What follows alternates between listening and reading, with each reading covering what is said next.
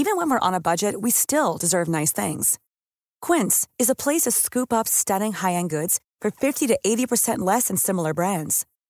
They have buttery soft cashmere sweaters starting at $50, luxurious Italian leather bags, and so much more. Plus, Quince only works with factories that use safe, ethical, and responsible manufacturing. Get the high-end goods you'll love without the high price tag with Quince. Go to quince.com/style for free shipping and 365-day returns.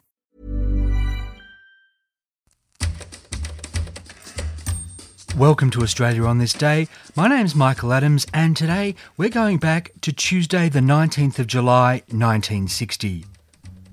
That was the day that Australia's first skyjacking took place at 20,000 feet above the far north coast of New South Wales.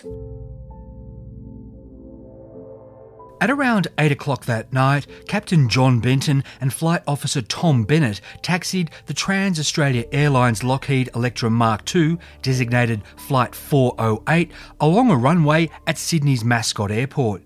Valued at £1.1 million, TAA had only just taken charge of the plane a year earlier. It was a beautiful aircraft, four propped with silver undercarriage and day glow orange tail and livery.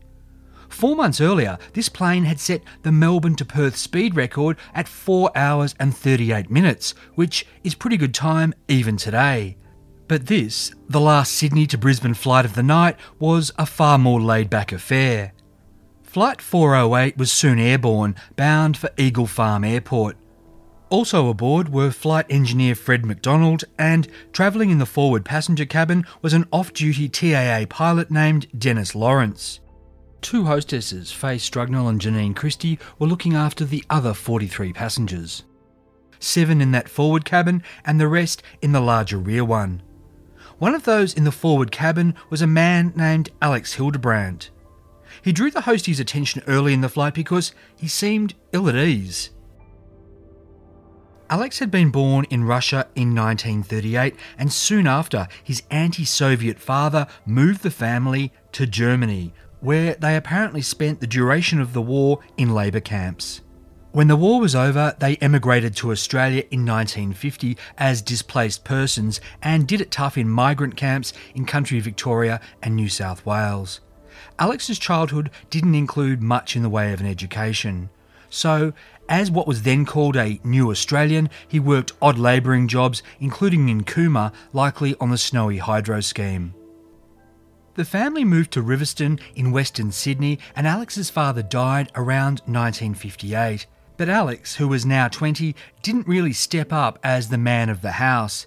Instead, he was frustrated by being relegated to doing road work by the Employment Bureau. And he was a bit of a no good Nick, convicted of breaking and entering and assaulting a woman. By 1960, he'd been out of work for four months. He was still living with his mother in Riverstone and dependent on her for paying his way, including his court fines, the most recent of which had been for fare evasion. In Alex Hildebrandt's way of looking at things, everything that was happening to him was everybody else's fault, and Australia was at fault most of all. Even after a decade, he hated the place. So Alex hatched a harebrained scheme to get himself to where the going was best of all, and to his mind, that was Communist China and then the Soviet Union. On the 19th of July 1960, Mrs. Hildebrandt gave her son £18. This money was meant to pay for that fare evasion fine and to pay off a suit. Instead, Alex got himself a few final supplies, sticking plaster and a duffel coat, and headed to Sydney Airport wearing that unpaid for suit. Out at Mascot, he spent the remainder of his mum's money on an air ticket to Brisbane. Commercial passenger aviation in mid 1960 wasn't by any means the low risk proposition it has been recently. Planes crashed far more frequently, but what people didn't have to worry about were hijackings or terrorism. Such events were rare and, when they did happen, relatively benign and in places in the world that didn't merit much Western media coverage.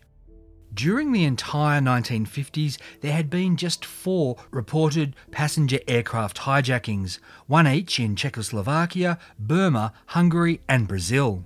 All of these had been politically motivated and all had ended without violence once the hijackers landed, escaped, or received political asylum. No shots had been fired and no bombs had been involved. All of which is to say that on the 19th of July 1960, the possibility of an Australian skyjacking or any form of airborne terrorism was so remote that security at Mascot Airport was virtually non existent. What's in your hand luggage? That wasn't a question you'd be asked because your hand luggage was your business. As he walked on to TAA Flight 408 on the night of the 19th of July, Alex Hildebrandt's hand luggage contained a fully loaded sawn-off 22 caliber rifle and another full magazine. He had two sticks of gelignite fitted with blasting caps, a detonator, wires, and a battery. Alex had seen a lot of explosives being used down in Cooma. He knew how to rig up a bomb, and just to be sure he was doing it right, that day at Riverstone he'd done a test, wiring up a battery to a detonator that was inserted into a stick of gelignite. When he touched the fuse wires together, it had gone. Just after nine that night, about 50 minutes into the flight, when the plane was nearly over Casino in far northern New South Wales, Alex went to the bathroom and rigged up his bomb. Returning to his seat in that forward cabin, he placed the bomb under a newspaper in the empty seat next to him and pressed the hostess call button. Faye Strugnell responded. In a split second, Alex became Australia's first skyjacker when he pulled out his 22 sawn off and levelled it a few inches from her head. He said, quote, Get the captain, we're not going to Brisbane. Fellow hostess Janine Christie was similarly menaced, and then she went to the cockpit. Her terror convinced Captain Benton that this, a hijacking 20,000 feet above the ground, was really happening. But he couldn't leave the controls. As good as the plane was, it didn't fly itself, so he sent back flight engineer Frederick McDonald. Alex threatened this man with the gun, showed him the bomb, and demanded that the airliner be diverted to Singapore. Fred McDonald said he'd have to check with the captain to see if that was possible. Hearing this, in the cockpit, Captain Benton turned the plane out to sea. That way, if the hijacker looked out the windows, he wouldn't see the lights of Brisbane, panic, and blow them all to pieces. Flight Officer Thomas Bennett came back from the cockpit. Alex pointed the gun at his chest and indicated the bomb. He repeated his demand, quote, We must not land at Brisbane. If you don't do as I say, I will blow everyone up. The hijacker again demanded to go to Singapore. Flight Officer Thomas Bennett said the plane didn't have enough fuel. The hijacker said, Well, what about Darwin? And Flight Officer Bennett said the farthest they could go would be Rockhampton. During this back and forth, Captain Dennis Lawrence, the off duty pilot, had realised what was going on. He'd gone into the cockpit and gotten a crash axe. While Flight Officer Bennett had been keeping the hijacker busy with talk of fuel and destinations, he'd been edging ever closer to the man with the gun and the bomb. Now Captain Lawrence came out of the cockpit, giving Flight Officer Bennett the distraction he needed. In a flash, he surged forwards, grabbed at the wires, and punched the hijacker in the face. The gun went off, and a bullet sizzled past Flight Officer Bennett's ear before lodging in the ceiling. Captain Lawrence stepped in and whacked Alex across the head with the rubber axe handle, and Flight Officer Bennett knocked the gun from his hand. The hostesses and a passenger named Warren Penny, himself a country charter pilot, came to help restrain the hijacker. Warren Penny would tell the Sydney Morning Herald that Captain Lawrence had shoved the axe at him and said, quote, If he moves, smash him across the skull. Warren Penny recalled his response, quote, I said, right, you're the captain, and I meant it too. If he'd batted an eyelid, I would have let him have it. Warren Penny would call it the diciest few minutes of his 32 years in the air. Even so, at this point, Alex Hildebrandt no longer posed any threat. He was dazed from the punch in the face and from being whacked in the head, and he didn't really come around until a few minutes before the plane touched down at Eagle Farm Airport. Warren Penny told the Sydney Morning Herald, quote, I couldn't make much sense out of all the chap was saying, but he did say a couple of times, I've had it, and another time, Am I going to die now? Alex Hildebrandt wasn't about to die, even though he might have wanted to. He was arrested when he was brought off the plane and taken to the CIB for questioning by a Sergeant Hopgood.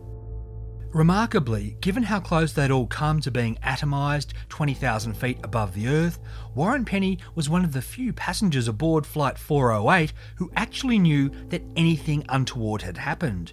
A Mr. J.K. Ford of Sydney was quoted in the Herald as saying, I didn't know anything about it until five minutes after I had been inside the airport terminal at Eagle Farm. A woman sitting near me said there'd been some excitement on the plane. That excitement on the plane resulted in Alex Hildebrandt being charged with five serious offences the attempted murder of Flight Officer Bennett, depositing explosives on the plane in a manner that might cause damage, having gone armed in public in such a manner as to cause terror, having an explosive substance, and having carried an unlicensed firearm. According to Sergeant Hopgood, Alex Hildebrandt said during his interrogation that he'd wanted to exit Australia because, quote, I am sick of the capitalistic government here and I wanted to go to Singapore, Red China, and Russia. Sergeant Hopgood asked Alex what had happened with the gun, and he allegedly responded, quote, I had the gun pointed at First Officer Bennett, and when he jumped me, I just pulled the trigger. Had he intended to kill him? Alex replied, quote, I intended to stop anybody who tried to take the gun and bomb from me, and he certainly tried to do that. Alex allegedly said he'd used money his mother had given him to buy the 22 rifle. He'd gotten the gelignite and detonators in Cooma. Sergeant Hopgood asked if he was going to blow up the plane, and he allegedly said, quote, Yes, that is right, only they fooled me. I thought they had bypassed Brisbane, or I would have sent it up. Asked if he knew whether the bomb would have gone off if he'd touched the terminals of the bared wires, he'd said, Of course I did. He'd then explained how he'd done his explosive test earlier that day. All of this seemed to leave no doubt that the quick thinking and bravery of Flight Officer Tom Bennett and off duty Captain Dennis Lawrence had saved the lives of 49 people, their own included. Alex Hildebrandt was held without bail until his committal hearing on the 23rd of August in Brisbane's police court. After the magistrate heard testimony from witnesses, he asked Alex if he had anything to say. The accused rose to his feet and said, quote, They are nothing but a bunch of idiots, that's all. At his criminal trial on the attempted murder charge in October, the jury heard the evidence of the various crew members. But now, from the dock, Alex said that once on the plane, he'd realised how silly and ridiculous his plan had been. He said that if he'd been asked to, he would have given up the gun. Thing was, though, no one had asked that of him, so, in a way, it was kind of their own fault. His statement included this quote, At that time, I did not want to shoot anyone, and I had no intention of shooting anyone. It is true, I have a lot against this country. I have been here 10 years and I have seen a lot of misery. My father died a year and a half ago. For me, it is easy to leave this country. All I have to do is go to see the Russian embassy in Canberra and fill in a paper and wait three or maybe six months. I don't know why I did this silly thing. At the time, I don't think I was myself. Alex's defense counsel argued that he was a quote, paranoid personality suffering from a persecution complex. It took the jury 45 minutes to find Alex Hildebrandt guilty. He was sentenced to three years jail, and in November he was found guilty on the other charges and given another seven years. Flight Officer Tom Bennett got the George Medal for his bravery, and Captain Dennis Lawrence received a commendation. Alex Hildebrandt might have been as guilty as all get out, but he did have good lawyers, and in April 1961 they appealed the bomb related convictions. The reason?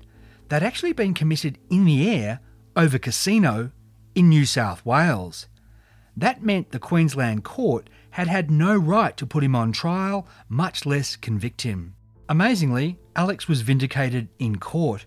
The judge found the offences had occurred at 9:10 p.m. and the plane was recorded as over Casino at 9:12, 33 miles south of the Queensland border. So those convictions were set aside. But justice was patient. As soon as Alex stepped out of jail in Queensland in February 1963, he was arrested by New South Wales detectives. Tried two months later, he was sentenced to seven years. Alex still wasn't done. He appealed on the grounds that the judge had misdirected the jury. And yep, he won. Except it backfired. At his May 1964 retrial, Alex was again found guilty, only this time his sentence was increased to eight and a half years. As far as I've been able to determine, Australia's first skyjacker wasn't deported upon his release from jail, and he lived quietly after that. While Alex's crime wasn't the world's first commercial aviation hijacking, as is sometimes claimed, he was certainly ahead of the curve. A year later, there'd be the first armed skyjacking of a commercial flight over American soil when a pipeline worker used a gun to demand the plane's diversion to where he lived in Arkansas. In the decade that followed, there were 158 more such crimes in American airspace, including 130 in the so called Golden Age of hijackings between 1968 and 1972. They didn't slow down until 1973 when metal detectors and hand luggage searches became common. As for Australia, it'd be another 12 years after Flight 408 before another hijacker tried to commandeer a plane. And we'll look at that on another Australia on this day. I'm Michael Adams, and you've been listening to Australia on this day. Make sure you're subscribed to get every episode as soon as it's released. If you've enjoyed the show, I'd love it if you could leave a review and rating at iTunes or wherever you get your podcasts. And if you're after more tales from our fascinating history, check out my other show, Forgotten Australia. This podcast was produced in the Blue Mountains of New South Wales on land traditionally owned by the Darug and Gundungurra people. Thanks for listening and catch you tomorrow. Even on a budget, quality is non-negotiable. That's why Quince is the place to score high-end essentials at 50 to 80% less than similar brands. Get your hands on buttery soft cashmere sweaters from just 60 bucks, Italian leather jackets, and so much more. And the best part about Quince, they exclusively partner with factories committed to safe, ethical, and responsible manufacturing. Elevate your style without the elevated price tag with Quince. Go to quince.com slash upgrade for free shipping and 365-day returns.